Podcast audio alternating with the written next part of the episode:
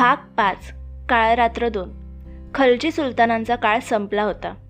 खलजी साम्राज्यानंतर तुघलक साम्राज्य निर्माण झाले होते. महम्मद तुघलक महाराष्ट्राचा सुलतान बनला. हा फार विचित्र प्राणी होता. त्याच्या डोक्यात फार चित्रविचित्र कल्पना असायच्या. दिल्लीची राजधानी देवगिरीला आणण्याची कल्पनाही ह्याचीच. बर्फाळ हिमालयातून चीनवर स्वारी करण्याचा उद्योगही ह्याचाच. ह्या तुघलकानेच देवगिरीची तौलतबात केली होती. जाफर खान उर्फ हसन नावाच्या सरदारानं तुघलकाविरुद्ध बंड पुकारले आणि महाराष्ट्र आपल्या ताब्यात घेतला. ह्याचे पूर्ण नाव हसन गंगू अल्लाउद्दीन बहमनी. त्याने महाराष्ट्राची राजधानी गुलबर्ग्याला नेली. यालाच गुलबर्गा असेही बोलतात. मराठी गावांची डोंगरांची बंदरांची शहरांची नावे बदलत चालली होती. त्यानंतर हसन बहमनीचा मुलगा महम्मद शहा हा सुलतान झाला. हा त्याच्या वडिलांपेक्षाही फार विक्षिप्त होता. त्याने तेलंगणाचा राजपुत्र विनायक देवची जीप कापली आणि त्याला वेलिंगपट्टणाच्या किल्ल्यावरून आगीत फेकून जिवंत जाळले. माणसे मारायची याला फारच हौस होती.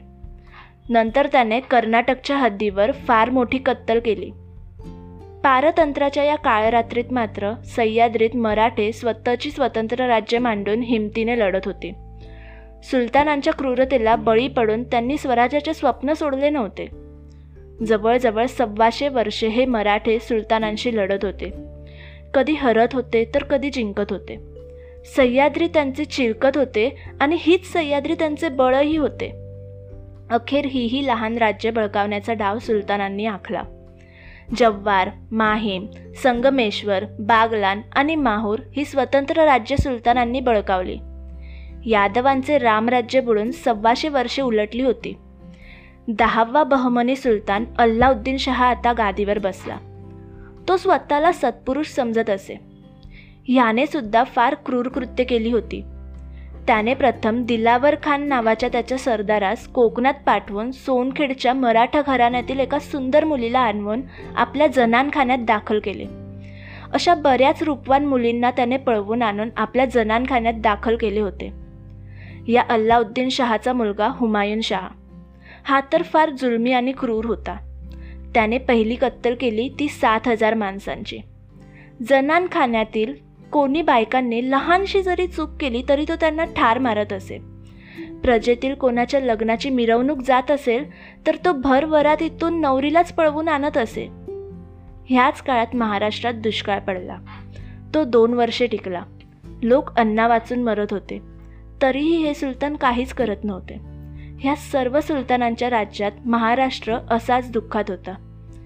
या सुलतानांबद्दल काय आणि किती सांगावे? तापट कपटी खुनशी कट्टलबाज लुटारू चैनी मूर्ख नसेल तर तो सुलतान कसला? हे तर त्यांचे सद्गुण होते. एखादाच सुलतान दयाळू म्हणून प्रसिद्ध होत असे. दयाळू म्हणजे कमी क्रूर. ह्या सुलतानांनी महाराष्ट्राच्या विद्येचा शास्त्राचा भाषेचा भावनांचा अगदी चोळामोळा करून ठेवला होता. एकही मंदिर शाबूत ठेवले नव्हते. स्वराज्य बुडून शंभर वर्षे नाही तर तब्बल दोनशे वर्षे उलटली होती तरीही अजून महाराष्ट्रात पारतंत्र्याची गडद रात्र होतीच.